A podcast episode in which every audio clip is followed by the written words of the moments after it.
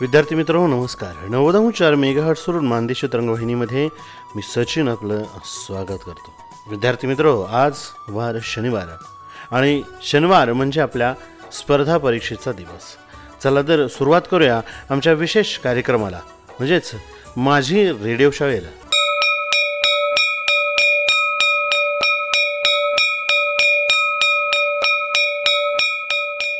विद्यार्थी मित्र आपल्या शालेय जीवनात स्पर्धा परीक्षांना खूप महत्त्व दिलं जातं.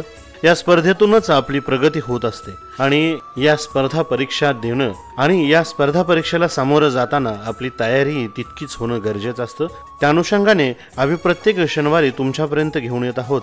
अभ्यास स्पर्धा परीक्षेचा माझी रेडिओ शाळा या उपक्रमाच्या माध्यमातून. चला तर करूयात आजच्या दिवसाच्या स्पर्धेचा अभ्यास.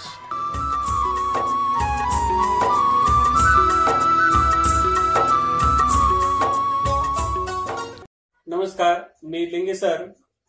स्पर्धा परीक्षा यामधील एक प्रकरण समचलन व्यस्तचलन अगोदरच्या व्हिडिओमध्ये समचलन आणि व्यस्तचलन यामधील फरक आपण कंटेंटद्वारे सांगितलेला आहे. तर या व्हिडिओमध्ये समचलन आणि व्यस्तचलन यावर आधारित असणारे काही प्रश्न नमन म्हणून आपण पाहणार आहोत. हे प्रश्न कसे सोडवलेत हे ऐकल्यानंतर तुम्ही राहिलेले प्रश्न सोडवाल. तर इथं मी पाच प्रश्न म्हणलेत आणि काही शाब्दिक उदाहरणानंतर या व्हिडिओमध्ये सोडवणार आहोत. तर अगोदर पाच प्रश्न सोडूया. प्रश्न पहिला आहे सारणीवरून चलनाचा प्रकार ओळखा. म्हणजे एक्स आणि वायमध्ये समचलन आहे का व्यस्तचलन आहे? किंवा चलन जे आहे त्याची दुसरी कशी रूप लिहिता येतात ते आपण पाहणार आहोत. मुद्दा मी इथं ऑप्शन दिलेले नाही. फक्त आपल्याला इथं उदाहरण सोडवायचंय आणि उत्तर कसे येतात ते तुम्हाला दाखवतो. आता सारणीमध्ये आपल्याला एक्स आणि वायमध्ये असणारे चलन आपल्याला शोधायचं आहे. तर पहिला पहिली संधी कशाला द्यायची? तर गुणाकाराला द्यायची. कारण व्यसनात गुणाकार सारखा असतो. भागाकार करण्यापेक्षा गुणाकार करणं जलद काम होतं. आता करूया गुणाकार. पाच एके पाच. हा गुणाकार आपण केला. पाच एके पाच. पण नंतर किती अंक आहेत? तीन अंक आहेत. म्हणजेच दशांश चिन्ह नंतर तीन येईल. शून्य दशांश चिन्ह शून्य शून्य पाच. त्यानंतर दुसरा गुणाकार करूया. शून्य दशांश चिन्ह शून्य दोन. शून्य दशांश चिन्ह दोन पाच. हा गुणाकार केला. पंचवीस दोन्ही. पन्नास. पण नंतर किती अंक आहेत? चार अंक आहेत. चार अंक. पॉईंट नंतर चार अंक. म्हणजेच ह्या दशांश चिन्ह असल्यामुळे शेवटच्या शून्याला अर्थ नाही. पहिला गुणाकाराला शून्य दशांश चिन्ह शून्य शून्य पाच. दुसरा एक गुणाकार तोच आहे. आता तिसरा गुणाकार बघूया. पन्नास एके पन्नास दशांश चिन्ह नाही समजून गुणाकार करा. तिथं दशांश चिन्ह नाही म्हणजे पन्नास. तिथं दशांश चिन्ह आहे समजले एक होईल. पन्नास एके पन्नास. दशांश चिन्ह नंतर चार अंक आहे. दशांश चिन्ह नंतर चार अंक. एक दोन तीन चार. म्हणजे शून्य दशांश चिन्ह शून्य शून्य पाच. शेवटच्या शून्याला अर्थ नाही या दशम चिन्हामुळे. म्हणजे तिन्ही गुणाकार एकसारखेच आले. ह्याचा अर्थ एक्स आणि वायच्या किमतीचा गुणाकार कसा आहे? स्थिर आहे. आणि गुणाकार स्थिर आहे म्हणून एक्स आणि वायमध्ये कोणतं चलन आले? एक्स आणि वायमध्ये कोणते चलन? व्यस्त चलन. एक्स व्यस्त चलन. वाय. आता एक्स व्यस्त चलन वाय हेच आपल्याला कसं लिहिता येतं? शॉर्टमध्ये या पद्धतीने लिहिता येईल हेच मला अजून उलट पण असं लिहिता येतं. अजून कसं लिहिता येईल मला हेच? बघा हेच मला कसं लिहिता येतं? म्हणजे अनेक पायऱ्या तुम्हाला सांगतोय. आता अगोदर हे बघूया नंतर तिथं जाऊ. आता इथं दुसरा प्रश्न एक्स आणि वायच्या किमतीवरून किंवा सारणीवरून चलनाचा प्रकार ओळखायचा आहे. एक्स आणि वायमध्ये कोणतं चलन आहे? आता गुन्हा करायला चान्स दिला. सोळसष्ट शहाण्णव. आणि अठ्ठेचाळीस गुणिले अठरा तर शहाण्णव येणार नाही. ह्याचा अर्थ प्रश्नामध्ये दिलेला आहे सॉरी प्रश्नामध्ये दिलेला आहे एक्स आणि वायमध्ये संचलन आहे. आणि त्यावरून ए आणि बीच्या किमती काढा. कशाची किमती काढा? ए आणि बीच्या किमती काढा. म्हणजे आपल्याला काय करावं लागेल? की भागाकार समचलनामध्ये काय सारखा असतो? भागाकार स्थिर असतो. आता भागाकार आपण घेऊया. एक्स आणि वायची किंमत यांचा भागाकार सहा छेद सोळा बरोबर एक छेद बत्तीस. किंवा अठरा छेद अठ्ठेचाळीस बरोबर अठरा छेद अठ्ठेचाळीस बरोबर ए छेद बत्तीस. म्हणजे इथं आपल्याला काय म्हणता येतं? सहा छेद सोळा बरोबर ए छेद बत्तीस बरोबर पंधरा छेद बी बरोबर अठरा छेद अठ्ठेचाळीस. सर्व भागाकार समान. त्यातील दोन गुणोत्तरे घेतली. आता इथं संस्कृत द्या तीन छेद चार. बेत्रिक सहा बघा काय म्हणते बेत्रिक सहा बॅटी सोळा. दोन दोन ने भाग लावला. आता तिरकस गुणाकार आठ ए बरोबर बत्तीस गुणिले तीन.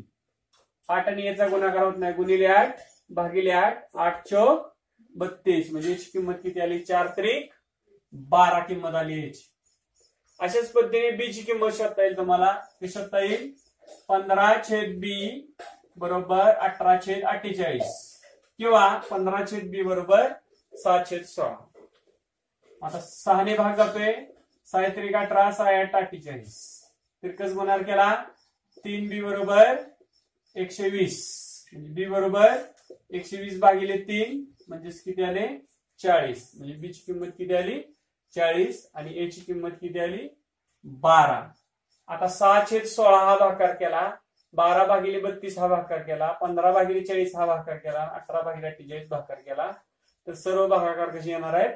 समान येणार आहे म्हणजे आपल्याला पहिल्या उदाहरणात काय मिळालं? एक्स आणि वायमध्ये संचलन आहे. दुसऱ्या प्रश्नामध्ये काय समजलं? एक्स आणि वायमध्ये काय आहे? समचलन आहे. कारण इथं भागाकार सारखाला इथं गुणाकार सारखाला.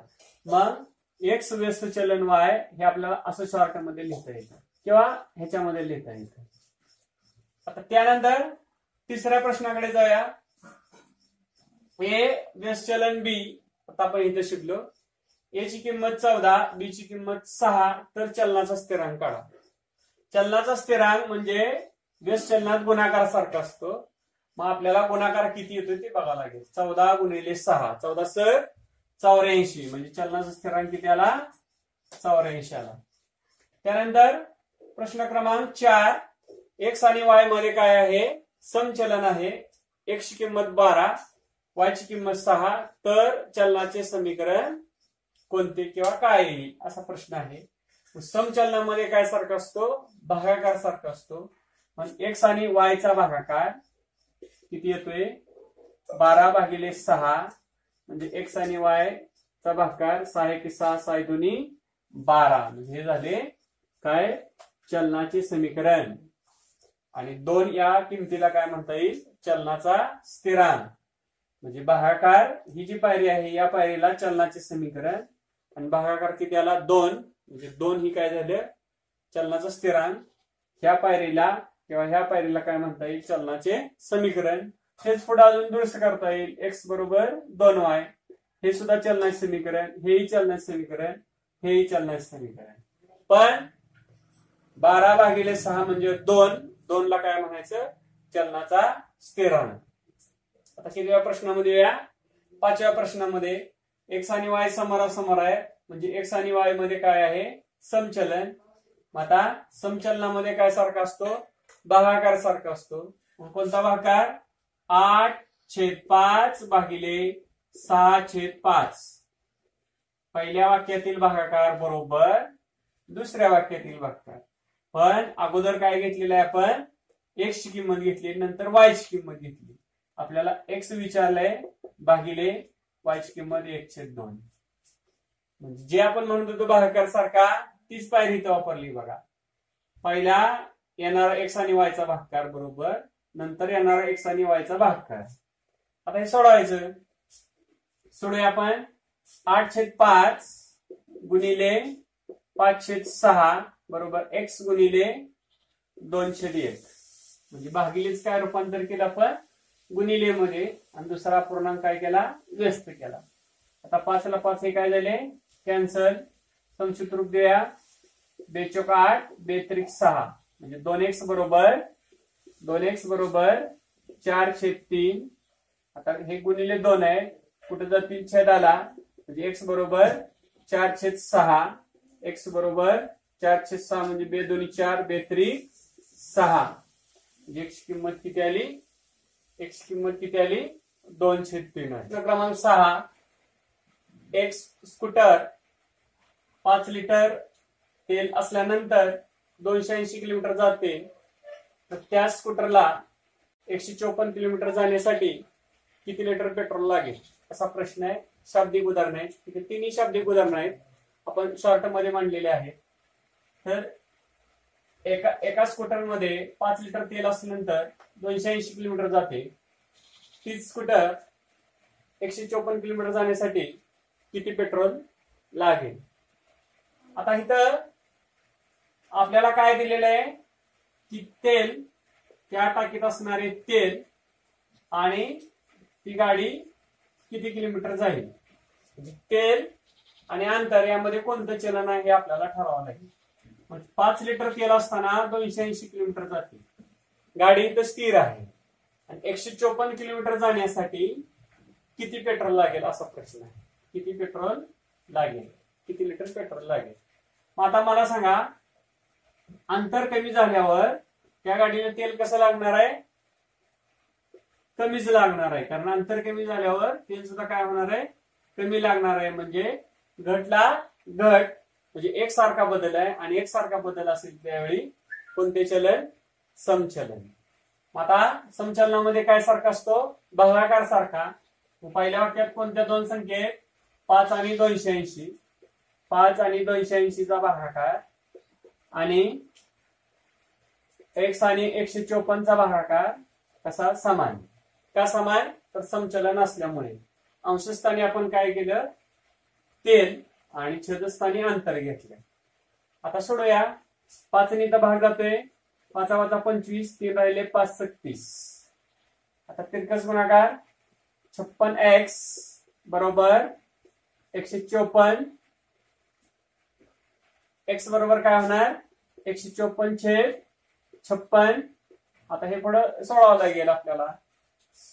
सोडवल्यानंतर काय होईल? दोनने भाग लावला. बेसाती चौदा बेसाती चौदा. त्याच्यानंतर तिथे किती येईल? अठ्ठावीस. सातने भाग जातोय सात एकी सात सात एकी सात आणि सात चौक अठ्ठावीस. म्हणजे अकराला चारने भाग लावा लागेल आणि तुमचं तेवढं उत्तर येईल. अकराला चारने भाग लावल्यानंतर चार दोन्ही आठ राहिले तीन. पॉईंटचा भाग चार सत्ता अठ्ठावीस दोन आणि चार पंचे वीस. म्हणजे दोन पॉईंट पंच्याहत्तर लिटर तेल त्या गाडीला एकशे चोपन्न किलोमीटर जाण्यासाठी लागेल. मेन वर्ड प्रॉब्लेम शब्दिक उदाहरण कसं सोडवायचं? तर त्या शब्दिक उदाहरणामध्ये चलन कोणतं आहे हे अगोदर पाहायचं. आणि त्याच्यानुसार जर हेच वेळेस चलन असतं तर पाच गुणिले दोनशे ऐंशी बरोबर एक्स गुणिले एकशे चोपन्न. समचलन असल्यामुळं पाच भागिले एकशे ऐंशी बरोबर एक्स भागिले एकशे चोपन्न. आता दुसरे शब्दिक उदाहरण सोडूया म्हणजे क्लिअर लक्षात होईल. अठ्ठावीस बघा एका कामगाराची अठ्ठावीस दिवसाची मजुरी अठराशे वीस रुपये आहे. एक हजार आठशे वीस रुपये आहे. तर नऊशे पंच्याहत्तर रुपये मजुरी मिळवण्यासाठी त्या कामगाराला किती दिवस काम करावं लागेल? असा प्रश्न क्रमांक सात आहे. म्हणजे तिथं काय काय आहे बघा? की दिवस आणि रक्कम. दिवस आणि काय? रक्कम म्हणजे थोडक्यात मजुरी म्हणूया. अठ्ठावीस दिवस काम केल्यानंतर अठराशे वीस रुपये मजुरी आहे. म्हणजे त्या व्यक्तीला मिळालेली आहे. जर नऊशे पंच्याहत्तर रुपये मजुरी मिळाली असेल तर त्या व्यक्तीने किती दिवस काम केलं असेल असा प्रश्न आहे. मग आता मजुरी कमी झाली. व्यक्ती तोच आहे व्यक्ती स्थिर आहे. मजुरी कमी झाल्यानंतर दिवस सुद्धा काय होणार आहे? कमीच होणार आहेत. म्हणजे मजुरीमध्ये घट झाल्यानंतर दिवसामध्ये सुद्धा काय होणार आहे? घट होणार आहे. म्हणजेच कमीला कमी घटला घट म्हणून कोणतं चलन? समचलन. आणि समचलनामध्ये उदाहरण कसं सोडवायचं मग? अठ्ठावीस भागिले अठराशे वीस. पहिल्या वाक्यात असणाऱ्या संख्येचा भागाकार. बरोबर? दुसऱ्या वाक्यात असणाऱ्या संख्येचा भागाकार. पहिल्या वाक्यात कोणत्या दोन संख्येत? अठ्ठावीस आणि अठराशे वीस. अठ्ठावीस भागिले अठराशे वीस. अठ्ठावीस भागिले अठराशे वीस. बरोबर? एक्स भागिले नऊशे पंच्याहत्तर. आणि आता हे पुढे सोडवायचं आहे ज्यावेळी संशयित रूप जाते त्यावेळी संशयित रूप द्या. चारने भाग जातोय. चार सात अठ्ठावीस. चार चौक सोळा. चार पंचवीस चार पंचवीस आणि आता तिरकस गुणाकार करून दिवसाची संख्या काढू. प्रश्न क्रमांक आठ. वीस विद्यार्थ्यांचा दहा दिवसाचा सहलीचा खर्च पाच हजार रुपये आहे. तर बत्तीस विद्यार्थ्यांचा सात दिवसाचा खर्च किती? येईल कोणतंही शाब्दिक उदाहरण सोडवताना आपण काय करतोय अगोदर? चलन ठरवते आणि समजा समचलन असेल तर भागाकार समान आणि पुढे उदाहरण सोडवते विश्चलन असेल गुणाकार समान आणि पुढे उदाहरण सोडवते तसं इथं ह्या प्रश्नामध्ये तीन बाबी आहेत. किती बाबी आहेत? तीन बाबी. तर आपल्याला आधी चलनाचा प्रकार ठरवावा लागेल. तर आपण चलनाचा प्रकार अगोदर ठरवूया. दिवस स्थिर ठेवूया. समजा एक दिवस जायचा एक दिवस. एक दिवस सलेल जायचं आहे वीस विद्यार्थ्यांना समजा एका दिवसाचा खर्च पाच हजार रुपये. विद्यार्थी वाढवले सल एकच दिवस जायचे. तर सलीचा खर्च काय होईल? वाढेल. म्हणजे ह्या दोन्हीमध्ये कोणते चलन आले? समचलन आले. आता आपण काय स्थिर ठेवूया? विद्यार्थी स्थिर ठेवूया. विद्यार्थी एकच विद्यार्थी सहलीला जाणार. समजूया. मग दहा दिवस विद्यार्थी सहलीला गेला पाच हजार रुपये खर्च आला. तोच विद्यार्थी परत दुसऱ्या वर्षी जाणार आहे सात दिवस सहलीला तर खर्च काय होणार आहे? कमी होणार आहे. म्हणजे दिवस कमी झाले असता खर्च काय होते कमी होते म्हणजेच कमीला कमी घटला घट. म्हणजे इथं सुद्धा ह्या दोन्ही बाबीमध्ये बघा ह्या दोन्ही बाबीमध्ये संचलन येईल आणि ज्यावेळी तुम्ही खर्च स्थिर ठेवणार आहे काय म्हणते बघा? ज्यावेळी तुम्ही खर्च स्थिर ठेवणार आहे त्यावेळी विद्यार्थ्यांनी दिवसामध्ये कोणतं चलन येणार आहे? व्यस्त चलन येणार आहे. म्हणजे विद्यार्थी आणि दिवस यांच्यामध्ये व्यस्त चलन आहे. आणि विद्यार्थी आणि खर्च याच्यामध्ये काय समचलन आहे? म्हणजे भागाकार. विद्यार्थी आणि खर्च यामध्ये समचलन असल्यामुळे भागाकार विद्यार्थी आणि खर्चाच्या मध्ये भागाकार चिन्ह. आणि विद्यार्थी आणि दिवस यांच्यामध्ये व्यस्त चलन आहे म्हणजे गुणिले चिन्ह घेतलं. सेम तसंच इकडं विद्यार्थी दिवस आणि काय? खर्च. हे पहिल्या वाक्यासाठी वापरा हे दुसऱ्या वाक्यासाठी वापरा. पहिल्या वाक्यात वीस विद्यार्थी दहा दिवस आणि खर्च किती आहे? पाच हजार रुपये आहे. दुसऱ्या वाक्यात बत्तीस विद्यार्थी सात दिवस आणि खर्च आपल्याला विचारला एक्स आता आपण सोडूया. ह्या दोन शून्याला हे दोन शून्य गेले. संक्षिप्त रूप दिल्यानंतर एक छेद पंचवीस होईल.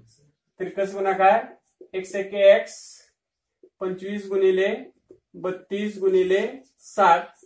एक्स बरोबर करूया गुणाकार? पंचवीस दोन्ही पन्नास. पंचवीस त्रिक पंच्याहत्तर पाच ऐंशी गुणिले सात. म्हणजे एकशे किंमत किती आली? आठी साती छप्पन आणि वरचा एक वरचे दोन शून्य. म्हणजेच बत्तीस विद्यार्थ्यांना विद्यार्थ्यांचा सात दिवसाचा खर्च किती आहे? पाच हजार सहाशे रुपये. म्हणजे ह्या शाब्दिक उदाहरणामध्ये आपण तीन बाबी पाहिल्या. ह्या तीन बाबीवरून चलन कसं ओळखायचं हे शिकलो.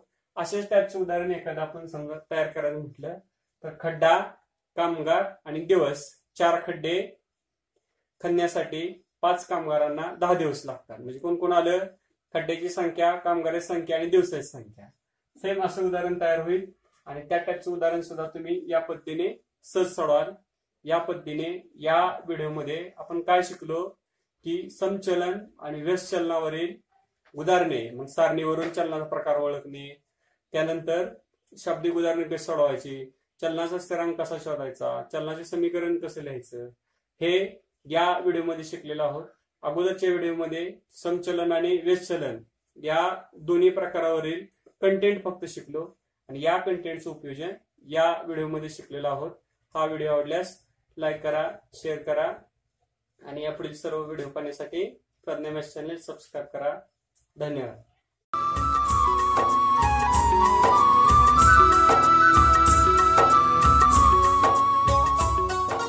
नमस्कार मी लिंगे सर. स्पर्धा परीक्षेमधील एक महत्त्वाचा विषय बुद्धिमत्ता चाचणी आणि त्यामधील एक प्रकरण क्रम आणि क्रमामधील एक प्रकार संख्या संख्यावरील आपण आठ प्रश्न इथं नमुना म्हणून मांडलेले आहेत. हे आठ प्रश्न सोडवल्यानंतर राहिलेले प्रश्न तुम्ही सोडवायचे आहेत. तर क्रमावर अजून एबीसीडीचा भाग आहे चिन्हांचा भाग आहे. आपण क्रमावरती पुढच्या व्हिडिओमध्ये अक्षरमाला एबीसीडीवर असणारे प्रश्न सपाट पाहणार आहोत आणि चिन्हावरचे त्या पद्धतीने तुम्हाला सहज सुटतील. आता आपण आठ प्रश्न इथं सोडूया. की क्रमामध्ये ह्या दिलेल्या प्रत्येक प्रश्नामध्ये कोणता तरी एक गुणधर्म आहे आणि या गुणधर्मामध्ये परत क्रम लावायचा आहे. आता आपण बघूया. एकतीस छत्तीस सेहेचाळीस एकसष्ट प्रश्नचिन्ह एकशे सहा. प्रश्नचिन्हाच्या जागी कोणती संख्या तर इथं सुरुवातीला सगळ्यात प्रथम संख्याचे निरीक्षण केल्यानंतर वर्ग संख्या आहेत का? घनसंख्या आहेत का? वर्ग संख्येत एक संख्या मिळवली का? किंवा एक संख्या वजा केली का? किंवा वर्ग संख्येत तीस संख्या मिळवली का? किंवा वजा केली का? किंवा घनाच्या बाबतीत? किंवा कोणत्या एका संख्येच्या पाड्यात आहेत का? किंवा सगळ्यात महत्त्वाचा फरक सारखा आहे का? किंवा फरक ठराविक पटीत वाढत जातोय का? म्हणजे साधारणतः हे काही गुणधर्म आधी ऑब्झर्व करायचे. आता इथं एकतीस मूळ संख्या आहे पण छत्तीस नाही. म्हणजे मूळ संख्येचा विषय संपला. आता फरक बघूया. वर्ग संख्या दिसत नाहीत घन संख्या दिसत नाहीत. फरक बघूया. इथं फरक सहाचा आहे. इथं फरक दहाचा आहे. त्याच्यानंतर पुढं इथला जो फरक आहे सेहेचाळीस आणि पाच एक्कावन्न आणि दहा एकसष्ट. कितीचा फरक आहे? पंधराचा फरक आहे. एकतीस आणि पाच छत्तीस म्हणजे पाचचा फरक आहे इथं. पाच दहा पंधरा म्हणजे थोडासा एक अंदाज आला आपल्याला. की पाच पाच ने फरक वाढत जातोय. म्हणजे एकसष्टमध्ये किती मिळावं लागेल? वीस मिळावं लागतील. एकसष्टमध्ये वीस मिळाल्यानंतर एकाहत्तर एक्क्याऐंशी. म्हणजे एक्क्याऐंशी पर्याय आहेत का? एक्क्याऐंशी पर्यायमध्ये आहेत. आणि आता पुढे किती वाढायला पाहिजेत मग? पंचवीस वाढायला पाहिजे एक्क्याऐंशी अधिक पंचवीस एकशे सहा. म्हणजे करेक्ट मालिका जुळते. म्हणजे इथं फरक पाच पाच ने वाढत जातो. हा गुणधर्म आपल्या लक्षात आला. आता दुसरे उदाहरण बघूया. दुसरा प्रश्न एकोणतीस एकतीस सदतीस एक्केचाळीस. ऑब्झर्व केले केल्या निरीक्षण केल्यानंतर लगेच लक्षात येते की ह्या मूळ संख्या आहेत. आता एकोणतीस ही मूळ संख्या आहे एकतीस ही मूळ संख्या आहे सदतीस आहे एक्केचाळीस आहे. आता सदतीस नंतरची मूळ संख्या एक्केचाळीस एक्केचाळीस नंतरची मूळ संख्या त्रेचाळीस. म्हणजे सलग येणाऱ्या मूळ संख्या हा गुणधर्म आहे. एकाडे एक नाही. सलग म्हणजे एक्केचाळीस नंतर येणारी मूळ संख्या ही त्रेचाळीस आहे. सत्तेचाळीस मूळ संख्या आहे पण एक्केचाळीस नंतर लगेच येणारी त्रेचाळीस आहे. एकोणपन्नास आणि एक्कावन्न ह्या मूळ संख्या नाहीत. तिसरा प्रश्न चारशे एक्केचाळीस तीनशे एकसष्ट दोनशे एकोणनव्वद प्रश्नचिन्ह एकशे एकोणसत्तर. निरीक्षण केले गेल्या एका सेकंदात. म्हणजे हा प्रश्न सोप्या ह्याच्यामध्ये जातो. जिथं काही प्रश्न मी मिडियम मांडलेत काही प्रश्न सोपे काही प्रश्न जरा त्याच्यावरच्या लेवलचे सगळ्या टाईपचे प्रश्न येतात.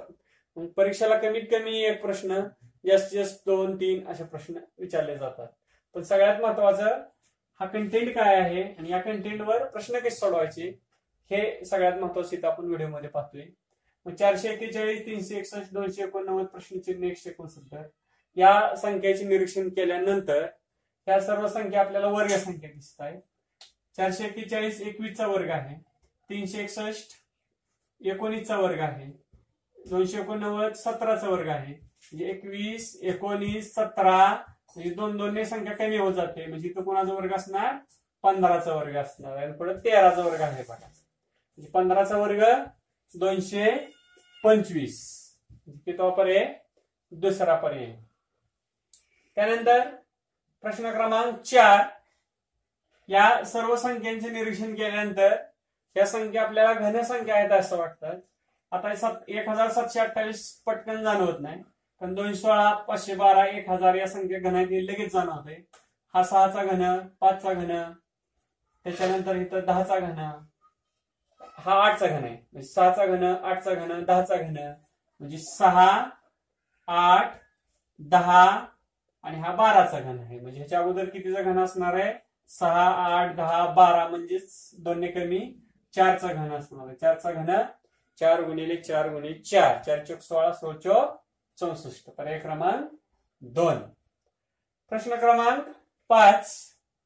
पाचव्या प्रश्नामध्ये चार संख्येचे निरीक्षण केल्यानंतर नऊ ही संख्या वर्ग आहे. अठ्ठावीस संख्या वर्ग नाही म्हणजे वर्गाचा गुणधर्म बाद झाला.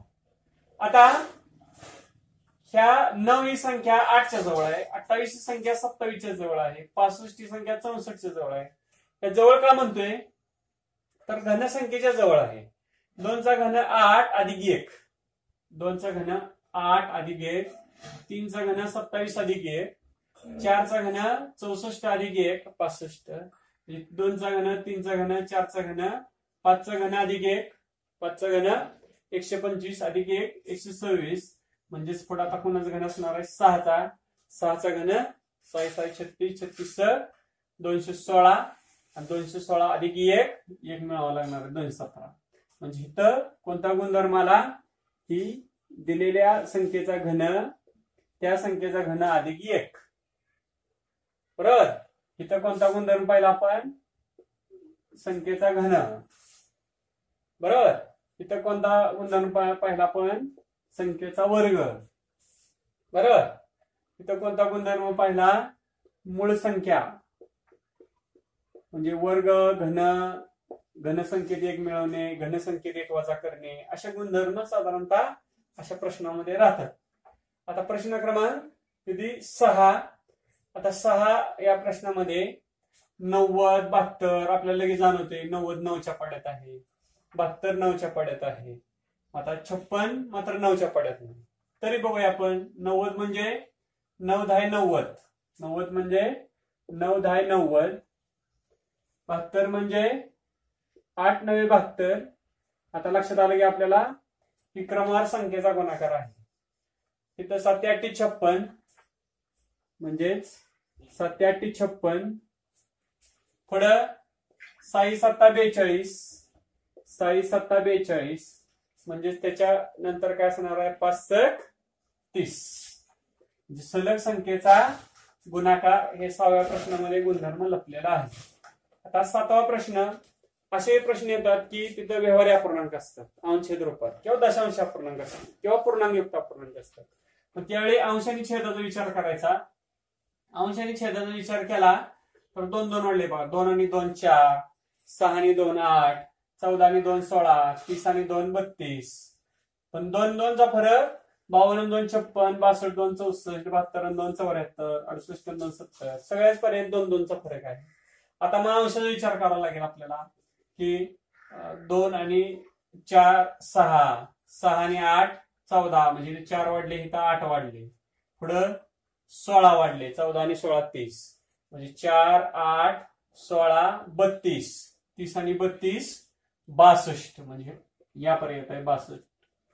आणि छेदाचा विचार केला चार दोन्ही आठ आठ दोन्ही सोळा सोळा दोन्ही बत्तीस बत्तीस दोन्ही चौसष्ट. पर्याय क्रमांक दोन. त्याच पद्धतीने शेवटचा प्रश्न प्रश्न क्रमांक आठ. दोन सहा चोवीस एकशे वीस तर इथं नेमकं काय आहे?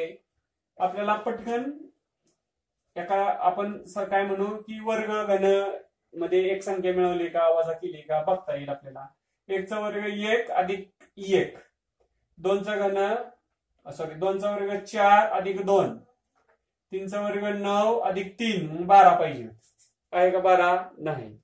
आता आपल्याला काय लक्षात येते? दोनच्या पाड्यात सहा दिसते. बेत्रिक सहा. साई चौक चोवीस. तीनने गुणलं चारने गुणले. आता कितीने गुणायला पाहिजे मग? पाचने. चोवीस पाच एकशे वीस. आता पुढे सहाने गुणायला पाहिजे. एकशे वीस सर बारसक बहात्तर आणि राहिलेले एक शून्य. म्हणजेच किती? सातशे वीस. म्हणजे इथं काय केलेलं आहे? इथं कोणता गुणधर्म? गुणाकार करून पुढची संख्या येते. आपण आठ प्रश्न या व्हिडिओमध्ये सोडवलेले आहे आठ प्रश्नामध्ये वेगवेगळे गुणधर्म आपल्याला जाणवलेले आहेत. काही प्रश्नामध्ये वर्ग काही प्रश्नामध्ये घन काही प्रश्नामध्ये गुणाकार काही प्रश्नामध्ये मूळ संख्या काही प्रश्नामध्ये फरक. म्हणजे असे गुणधर्म वेगवेगळे आपल्याला दिसतील आणि या गुणधर्माचा वापर करून आपल्याला क्रमावरील संख्यावरील प्रश्न सोडवावे लागतात. अशाच पद्धतीने तुम्ही ज्यावेळी पन्नास शंभर असे प्रश्न सोडवाल त्यावेळी त्याच्यामध्ये तुमचे कमांड निर्माण होईल. थोडासा कंटेंट हा कसा असतो हे कळण्यासाठी नमुना म्हणून मी आठ प्रश्न इथं सोडवलेले आहेत. असेच तुम्ही पन्नास शंभर प्रश्न सोडवा. निश्चित तुम्हाला फायदा होईल. आणि या टाईपचा प्रश्न स्पर्धा परीक्षेत आलेला सहज तुम्हाला सुटेल. हा व्हिडिओ आवडल्यास लाईक करा शेअर करा आणि यापुढील सर्व क्रमाने व्हिडिओ पाहण्यासाठी प्रज्ञामेश चॅनल सबस्क्राईब करा. धन्यवाद.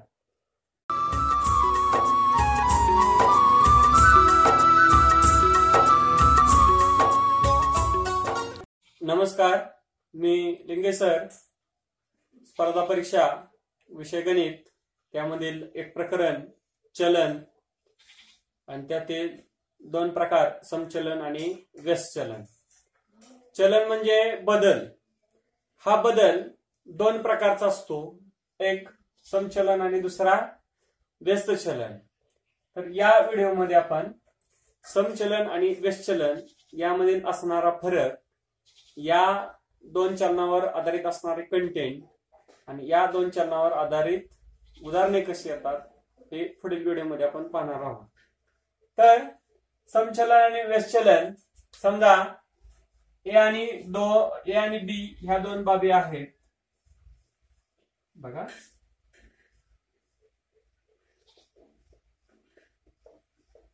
समचलन व्यस्तचलन आपण फरकातून बघूया.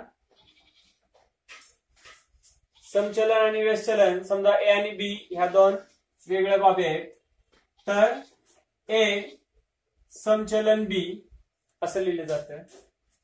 ए व्यस्तचलन बी ए बीच्या संचलनात बदलत असेल. ए संचलन बी असेल तर बी समचलन ए आपल्याला लिहिता येतं. ए व्यस्तचलन बी तर बी व्यस्तचलन ए सुद्धा आपल्याला लिहिता येते. आता समचलन म्हणजे नेमकं काय? तर एक बाब वाढली असता दुसरी पण बाब वाढते. एक बाब कमी झाली असता दुसरी पण बाब कमी होते. म्हणजे काय? समजा बघा पुस्तकाची किंमत जर स्थिर असेल एका पुस्तकाची किंमत जर स्थिर असेल तर पुस्तकाची संख्या आणि पुस्तक घेऊन पुस्तक खरेदी केल्यानंतर दिलेले अमाऊंट यामध्ये कोणतं चलन असते? समचलन. समजा एक पुस्तक वीस रुपयाला आहे. तर पाच पुस्तकाची किंमत किती झाली? शंभर रुपये झाली. सहा पुस्तकाची किंमत किती झाली? एकशे वीस. म्हणजे पुस्तकाची संख्या वाढली. पुस्तकाची संख्या कितीवरून किती झाली? पाच वरून सहा झाली. रक्कम शंभर वरून एकशे वीस झाली. म्हणजे पुस्तकाची संख्या वाढली असता रक्कम सुद्धा वाढली. तिथं पुस्तकाची किंमत काय आहे? स्थिर आहे. पुस्तकाची संख्या कमी केली तर अमाऊंट सुद्धा काय होणार आहे? कमी होणार आहे. म्हणजे ह्या दोन्हीमध्ये कोणतं चलन आहे? समचलन आहे. म्हणजे समचलनामध्ये एक बाब वाढली असता दुसरी बाब वाढते. एक बाब कमी झाली असता दुसरी बाब कमी होते. त्यावेळेस त्या दोन राशीमधील असणारं चलन हे कोणतं असतं? समचलन असते. आणि समचलनामध्ये काय सारखा असतो? तर भागाकार सारखा असतो. कसा काय भागाकार सारखा असतो? आता आपण पाहिलं की पाच पुस्तकाची किंमत शंभर रुपये आहे. तर सहा पुस्तकाची किंमत एकशे वीस. एक पुस्तक आपण वीस रुपयाला मला स्थिर ठेवलं. तर शंभर भागिले पाच वीस. एकशे वीस भागिले सहा वीसच. म्हणजे हितही भागाकार सारखा आहे हितही भागाकार सारखा आहे. म्हणजे समचलनामध्ये भागाकार काय असतो? सारखा असतो. सारख्यासाठी मी के मानलं. एवढं आपल्या लक्षात आलं. त्यानंतर समचलनामध्ये आपण अजून काय शिकलो? एक बाब वाढली असता दुसरी पण बाब वाढते. एक बाब कमी झाली असता दुसरी कमी होते. म्हणजे वाढला वाढ वाढ ज्यावेळी होत असेल त्यावेळी वाढ होते. आणि घट ज्यावेळी होत असेल त्यावेळी घट होते. हे एक आपण शिकलो. आता इथं कसं काय तुम्ही म्हणाल? बघा पुस्तकं वाढली रक्कम वाढली. समजा आपण चार पुस्तकाची किंमत ठरवली. चार पुस्तकाची किंमत ऐंशी रुपये. इथं काय घडलं? पुस्तकाची संख्या कमी झाली. रक्कम कमी झाली. म्हणजे घटला घट. असं ज्यावेळी असेल त्यावेळी त्या उदाहरणामध्ये तिथं असणारा बदल त्या उदाहरणामध्ये कोणते चलन आहे? समचलन आहे. समचलनालाच आपण काय म्हणतो? समप्रमाण. इथं के काय आहे? स्थिर आहे. म्हणजे भागाकार सारखा समचलनामध्ये भागाकार स्थिर असतो. हे आपल्याला समजलं. ऐंशी भागिले चार वीस. शंभर भागिले पाच वीस. एकशे वीस भागिले सहा वीस. म्हणजे भागाकार स्थिर हे आपल्या लक्षात आलेलं आहे. आता ह्याच्यावर प्रश्न कसा येतो? तर शाब्दिक उदाहरण येतं. शाब्दिक उदाहरणावर समजा काय म्हटलं आपण? सहा पुस्तकाची किंमत एकशे वीस रुपये आहे. तर दहा पुस्तकाची किंमत किती? सहा पुस्तकाची किंमत एकशे वीस रुपये आहे. तर दहा पुस्तकाची किंमत किती? आता हे शाब्दिक उदाहरण कसं सोडवायचं? तर अगोदर चलन ओळखायचे. पुस्तक वाढले बघा पुस्तक एका पुस्तकाची किंमत स्थिर आहे असं मानून चाललंय. पुस्तक वाढले तर किंमत सुद्धा काय होणार आहे? वाढणार आहे. अमाऊंट पण वाढणार आहे. याचा अर्थ संचलन आहे. आणि काय सारखा असतो? भागाकार सारखा असतो. मग कसं सोडवता येईल? सहा भागिले एकशे वीस बरोबर सहा भागिले एकशे वीस बरोबर दहा भागिले एक्स. म्हणजे अंशस्थानी पुस्तक आणि छेदस्थानी काय तर अमाऊंट पुस्तक आणि त्याची असणारे अमाऊंट ह्या दोन्हीचा भागकार हे पहिल्या वाक्यातलं झालं. आणि दुसऱ्या वाक्यात दहा पुस्तकाची किंमत किती? आणि इथनं पुढे आपल्याला सोडवता येतं. दोन पुराण समान तिरकस गुणाकार समान वगैरे सिम्प्लिफिकेशन द्यायला जमतं. म्हणजे संचलनामध्ये आपल्याला लक्षात आलेलं आहे की भागाकार सारखा वाढ होत असेल तर वाढ घट होत असेल तर घट आणि भागाकार स्थिर. अशी कितीतरी उदाहरणं आपल्याला देता येतील. आणि अशा असणारी उदाहरण आपण पुढील व्हिडिओमध्ये पाहणार आहोत. आता व्यस्त चलनाकडे या व्यस्त चलनामध्ये काय घडत असतं? तर एक बाब वाढली असता दुसरी बाब कमी होते. एक बाब कमी झाली असता दुसरी बाब वाढते. म्हणजे क्रॉस बदल. इथे एकसारखा बदल घडतो. वाढला वाढ घटला घट. आणि इथं उलट सुलट बदल घडतो. म्हणजे एक बाब वाढली दुसरी कमी होते. एक बाब कमी झाली असता दुसरी वाढते. असं एखादं उदाहरण आपण घेऊया. कामगार आणि दिवस. कामगार वाढवले. कामगार वाढवले. काम स्थिर आहे. एखादा काम स्थिर आहे. एखाद्या रानामधील पेंड्या उचलायचे. आणि परत त्याच तशाच टाईपचं रान तेवढेच पेंड्या दुसऱ्या रानामधील उचलायचे. तर त्यावेळेस काय होणार आहे? कामगार ज्यावेळी वाढवू बघा काय म्हणतोय. कामगार ज्यावेळी वाढवू त्यावेळी दिवस काय होणार आहेत? कमी होणार आहेत. म्हणजेच कामगारांची संख्या वाढली असता दिवसाची संख्या काय होते? कमी होते. तर आता आपण काय शिकलो? कामगारी संख्या वाढत असेल तर दिवसाची संख्या काय होते? कमी होते. आणि कामगारांची संख्या ज्यावेळी कमी करणार आहे त्यावेळी दिवसाची संख्या काय होणार आहे? वाढणार आहे. तिथं काय? आपण काम स्थिर ठेवलेलं आहे. काम स्थिर.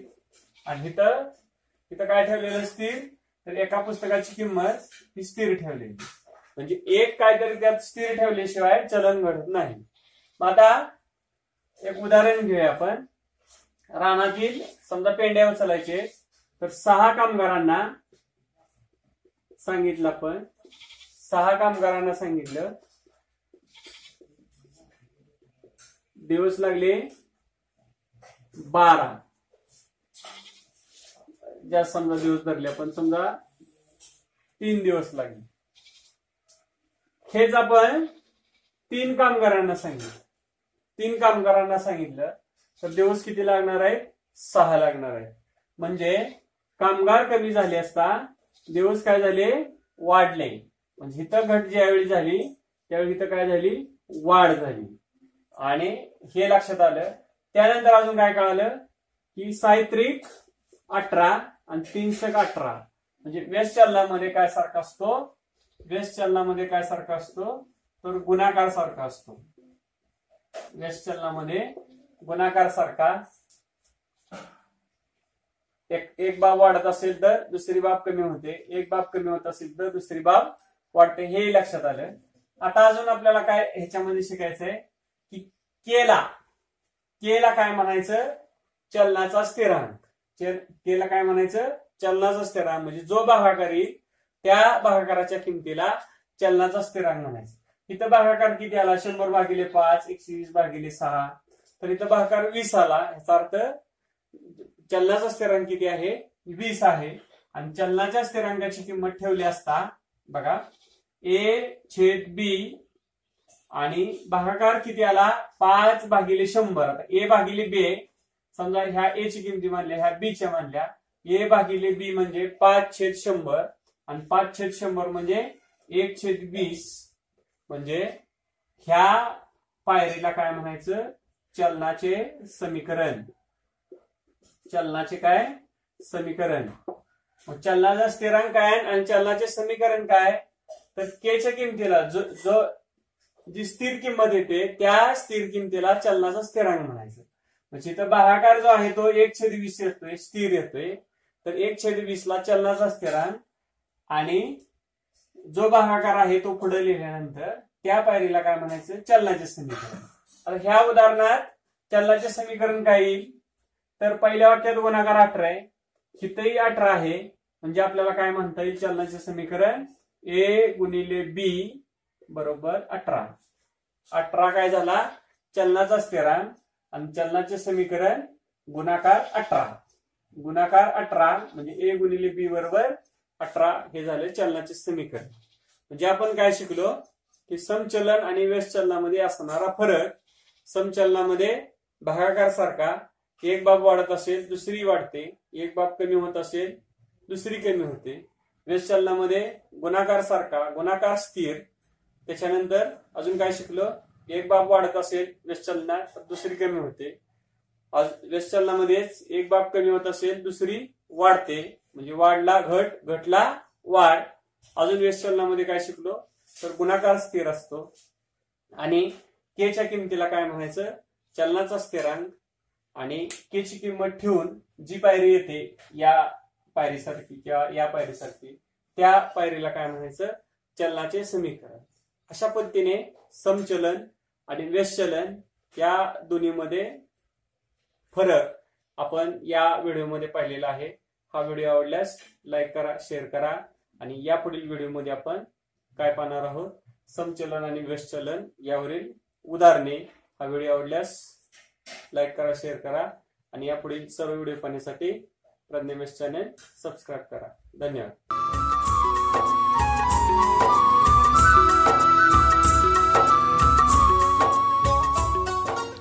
नमस्कार मी लिंगे सर स्पर्धा परीक्षेमधील एक महत्त्वाचा विषय गणित आणि त्यामधील एक महत्वाचं प्रकरण त्रिकोण आणि त्रिकोणाचे प्रकार आणि त्रिकोणाचे गुणधर्म त्यावर आधारित काही उदाहरणे आपण या व्हिडिओमध्ये सोडवणार आहोत. अगोदरच्या व्हिडिओमध्ये या प्रकरणावरील काही कन्सेप्ट आपण पाहिलेले आहेत. त्याच कन्सेप्टवर वरील आधारित काही प्रश्न आपण सोडवणार आहोत. त्याच्यामधील पहिला प्रश्न त्रिकोण एबीसी मध्ये ए चे माप बी चे माप आणि सी चे माप एक्सच्या स्वरूपात दिलेले आहे. आणि त्यावरून त्रिकोणाचा प्रकार कोणता येईल असा प्रश्न आहे. चार पर्याय दिलेले आहेत. मुद्दाम मी तर पर्याय मांडलेले नाहीत. सेम तसाच दुसरा प्रश्न आहे. अगोदर पहिला प्रश्न सोडूया. त्रिकोण एबीसी मध्ये तीन कोण दिलेत?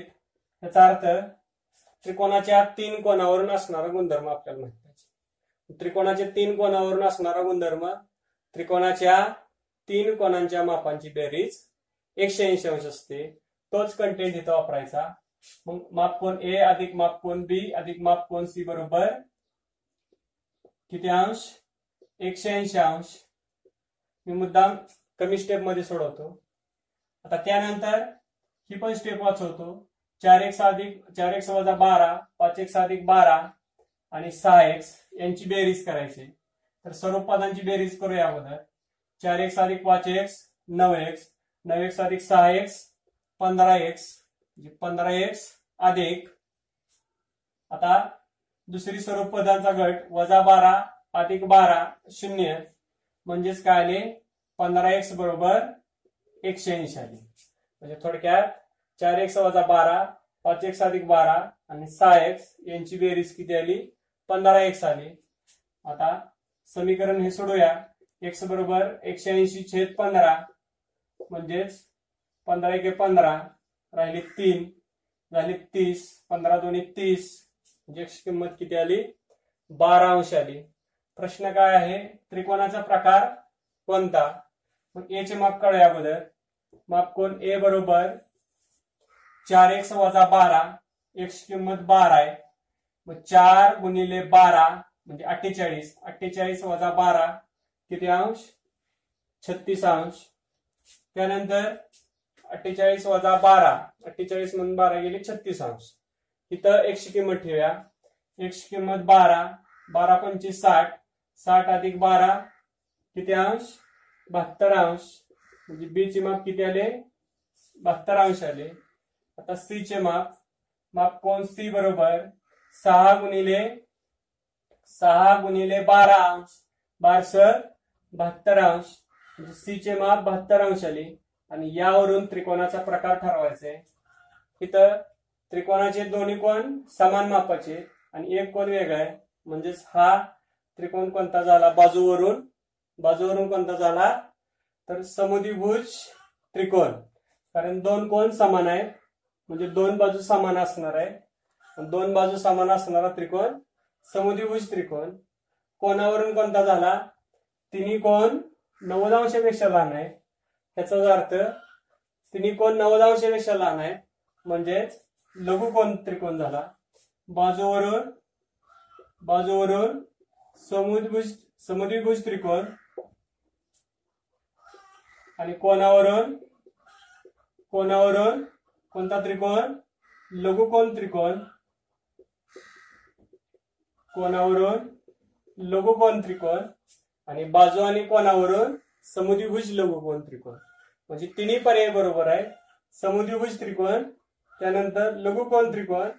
तिन्ही कोण नव्वद अंशापेक्षा लहान आहे.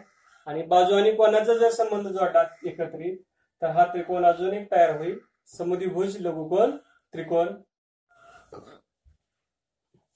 प्रश्न क्रमांक दोन. त्रिकोण एबीसी मध्ये कोण ए चे माप दिलेले आहे बी चे माप दिलेले आहे सी चे माप दिलेले आहे. तर या माहितीवरून आपल्याला काय करायचंय? सर्वात लहान कोणाच्या बाह्य कोणाचे माप शोधा किंवा लिहा. सर्वात लहान कोणाच्या बाह्य कोणाचे माप?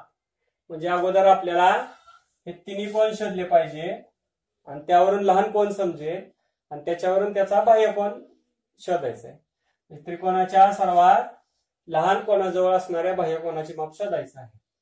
आता आपल्याला माहीत आहे त्रिकोणाच्या तीन कोणावरून कोणता गुणधर्म आहे? त्रिकोणाच्या तीन कोणाची बेरीज एकशे ऐंशी अंश असते. प्रत्यक्ष बेरीज एकशे ऐंशी अंश. अशी किती ती बघूया. सर्व पदांची बेरीज करूया. तीन एक्स अधिक एक्स चार एक्स चार एक्स अधिक एक्स पाच एक्स. कमी स्टेपमध्ये सोडवते आपण. वीस अधिक दहा तीस. तीस अधिक तीस साठ. म्हणजेच पाच एक्स बरोबर हे अधिक साठ उजव्या बाजूला गेल्यानंतर एकशे ऐंशी वजा साठ म्हणजे एकशे वीस अंश एक्स बरोबर पाच आणि एकशे मध्ये गुणिले चिन्ह आहे. म्हणजे गुणिले पाचचे पक्षांतर भागिले पाच होईल. म्हणजे एकशे वीस भागिले पाच किती पाच दोन्ही दहा आणि पाचो वीस. म्हणजे एकशे किंमत किती चोवीस अंश येईल. आता प्रत्येक कोणाचं माप काढूया. माप कोण? ए चे माप किती एकशे किंमत चोवीस घेतल्यानंतर चोवीस त्रिक बहात्तर बहात्तर अधिक वीस ब्याण्णव अंश. नंतर बी चे माप चोवीस अधिक दहा किती अंश? चौतीस अंश. आणि सी चे माप माप कोण? सी बरोबर एक अधिक तीस म्हणजेच चोवीस अधिक तीस किती? चोपन्न अंश. जर त्रिकोणाचा प्रकार विचारला असता कोणावरून तर हा कोण? नव्वद अंशपेक्षा मोठा आहे. आणि दोन्ही कोण नव्वदापेक्षा लहान आहेत. म्हणजे हा विशाल कोण त्रिकोण झाला असता.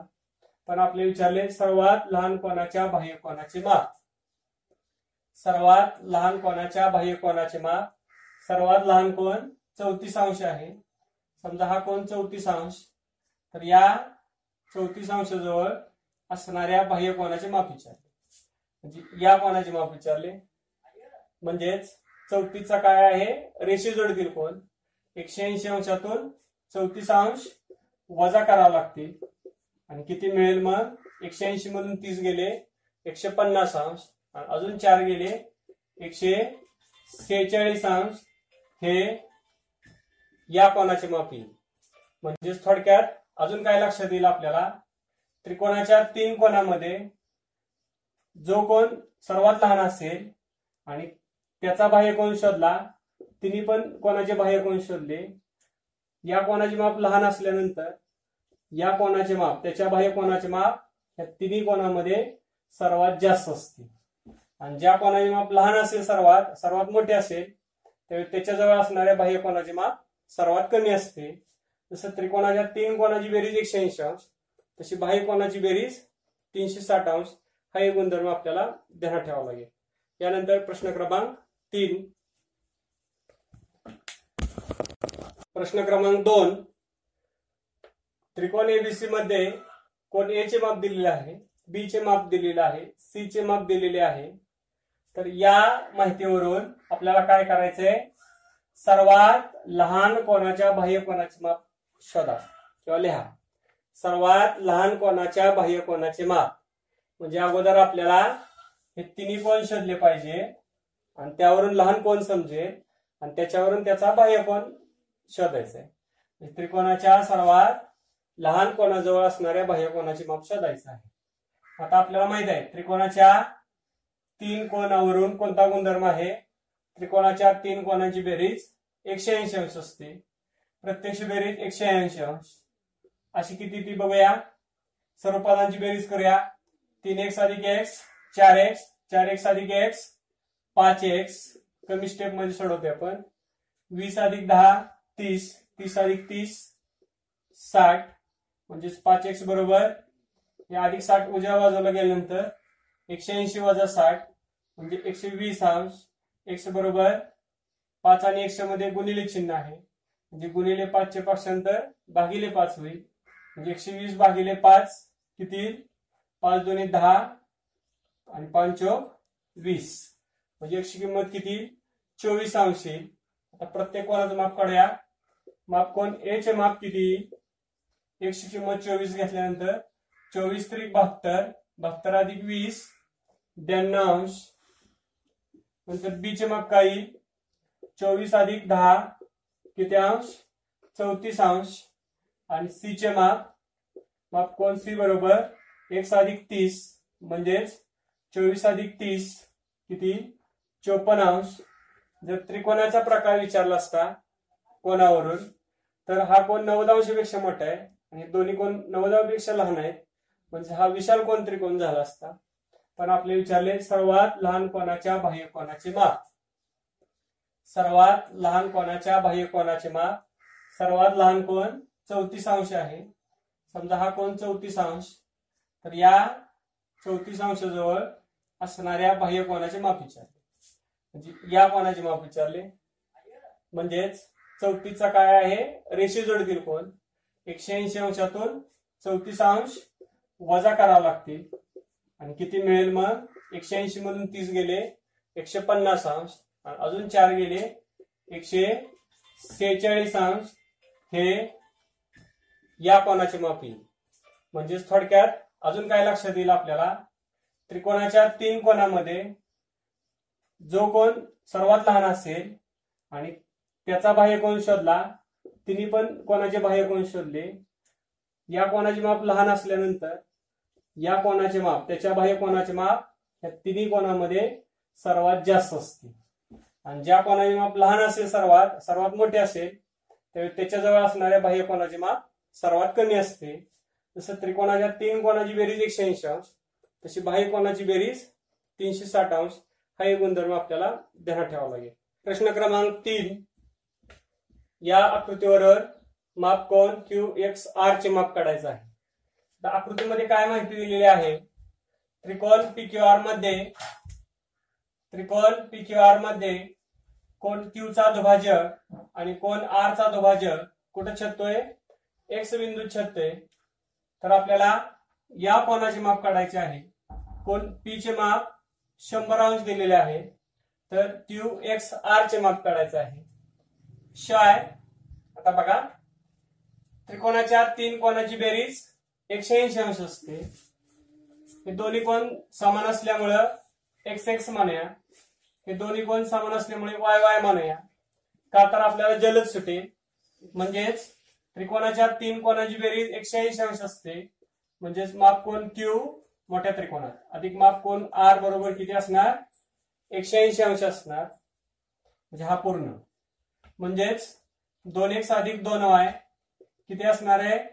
एकशे ऐंशी असणार आहे. सॉरी एकशे ऐंशी नाही. त्रिकोणाच्या तीन कोणाची बेरीज? एकशे ऐंशी. एकशे ऐंशी मधून शंभर गेले. किती असणार आहे? ऐंशी अंश असणार आहे. म्हणजे उरलेल्या दोन कोणाची बेरीज? ऐंशी अंश. म्हणजे दोन एक्स अधिक दोन वाय बरोबर ऐंशी. म्हणजेच एक्स अधिक वाय बरोबर किती असणार आहे? चाळीस अंश. प्रत्येक पदाला दोन दोनने भागलं तर आपल्याला किती मिळेल? एक एक्स एक वाय आणि ऐंशी भागिले दोन चाळीस अंश. आता लहान त्रिकोणाचा विचार करूया. लहान त्रिकोणात एक्स अधिक वाय चाळीस अंश आहे. म्हणजेच उरलेला कोण किती असेल? त्रिकोणाच्या तीन कोणाची बेरीज एकशे ऐंशी अंश. म्हणजे एकशे ऐंशी मधून चाळीस गेले. म्हणजेच हा कोण किती असणार आहे? एकशे चाळीस अंश असणार आहे. म्हणजे मोठ्या त्रिकोणात त्रिकोणाच्या तीन कोणाची बेरीज एकशे ऐंशी अंश हा गुणधर्म वापरला. लहान त्रिकोणात सुद्धा वापरला. आणि त्यावेळी कोण क्यू एक्स आर मग किती आले? एकशे चाळीस अंश. आणि हे दोन्ही कोण दुभाजक असल्यामुळे इथले दोन कोण समान दिलेत आपल्याला. म्हणजे एक्स एक्स वाय वाय म्हणजेच हा कोण शंभर असल्यामुळे उरलेल्या दोन कोणाची बेरीज? ऐंशी अंश. एकशे ऐंशी मधून शंभर गेले ऐंशी. आणि सोडवून आपल्याला किती मिळालं? एकशे चाळीस अंश. त्यानंतर प्रश्न क्रमांक चार या आकृतीमध्ये रेक एडी एकरूप रेक बीडी रेक एई एकरूप रेख ईसी हा कोण साठ अंश दिलेला आहे? हा सत्तर अंश दिलेला आहे. आणि कोण बी ए सी चे माप काढा. या कोणाचे माप विचारले? मग आता आपल्याला जे जे गुणधर्म माहीत आहेत त्या गुणधर्माचा वापर करूया. आपल्याला हा कोण शोधावा लागेल? मोठा शोधण्यासाठी. हा शोधावा लागेल आणि हा एक शोधावा लागेल म्हणजे त्रिकोणाच्या तीन कोणांची बेरीज केल्यानंतर सॉरी या तीन कोणांची बेरीज केल्यानंतर कोण बीएससी मिळेल. मागोदर हा कोण शोधता येईल आपल्याला सहजच. मधल्या त्रिकोणात दोन कोण दिले. त्रिकोणाच्या तीन कोणाची बेरीज एकशे ऐंशी अंश.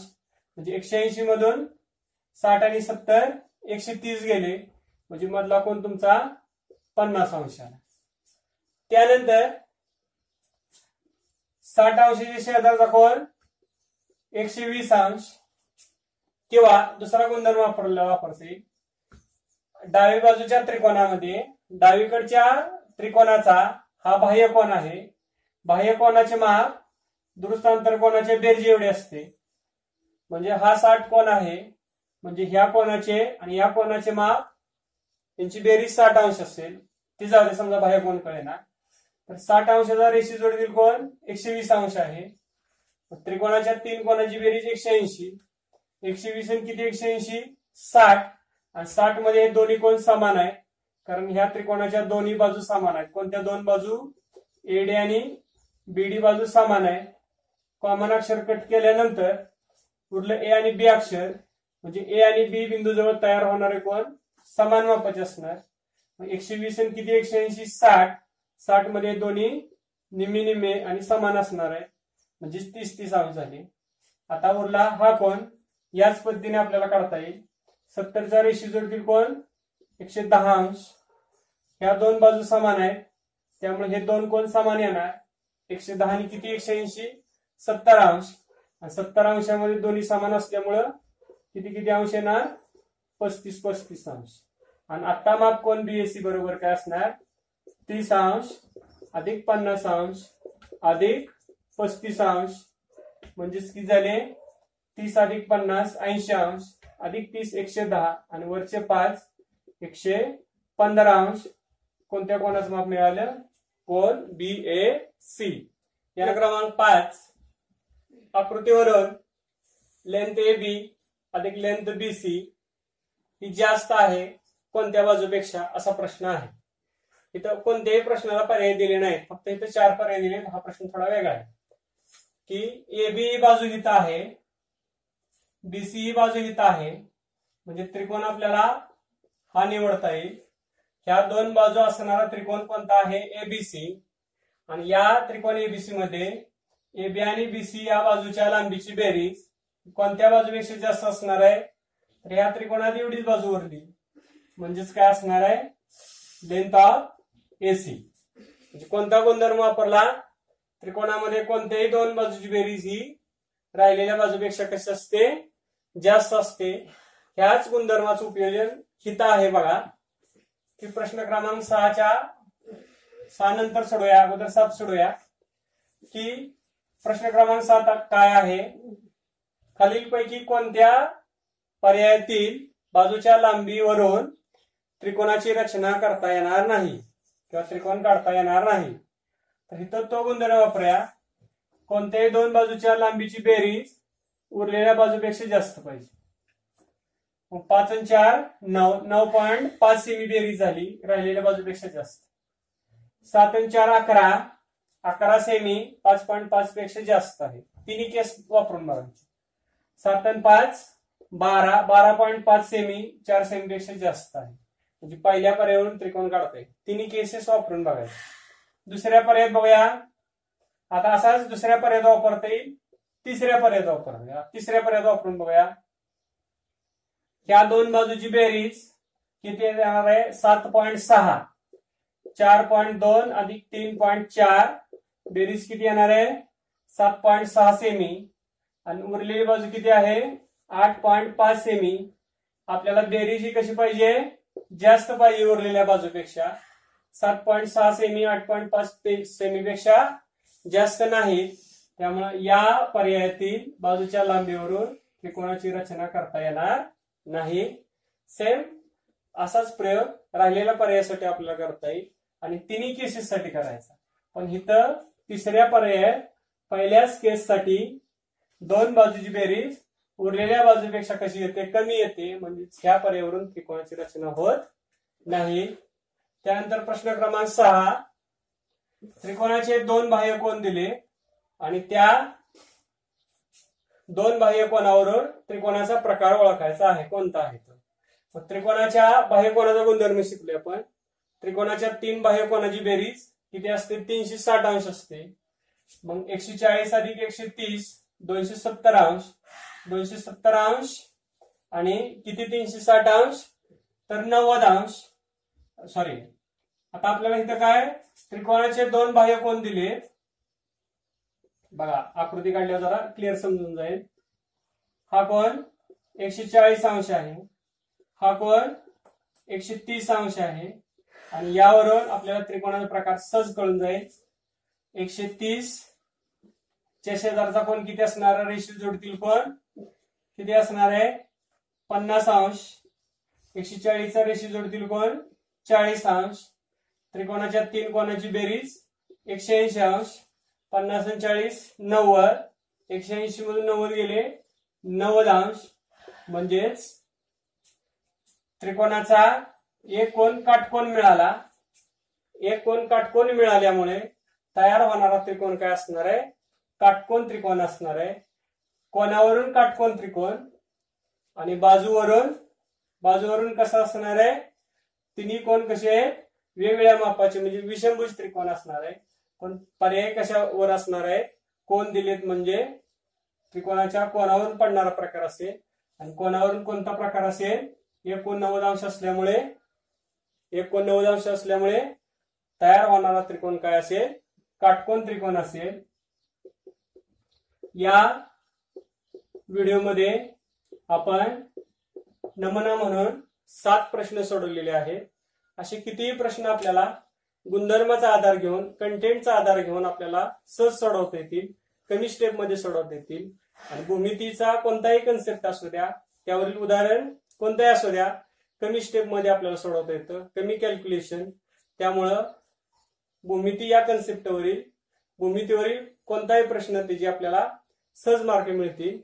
हा व्हिडिओ आवडल्यास लाईक करा शेअर करा आणि यापुढील सर्व व्हिडिओ पाहण्यासाठी प्रज्ञामॅथ चॅनेल सबस्क्राईब करा. धन्यवाद.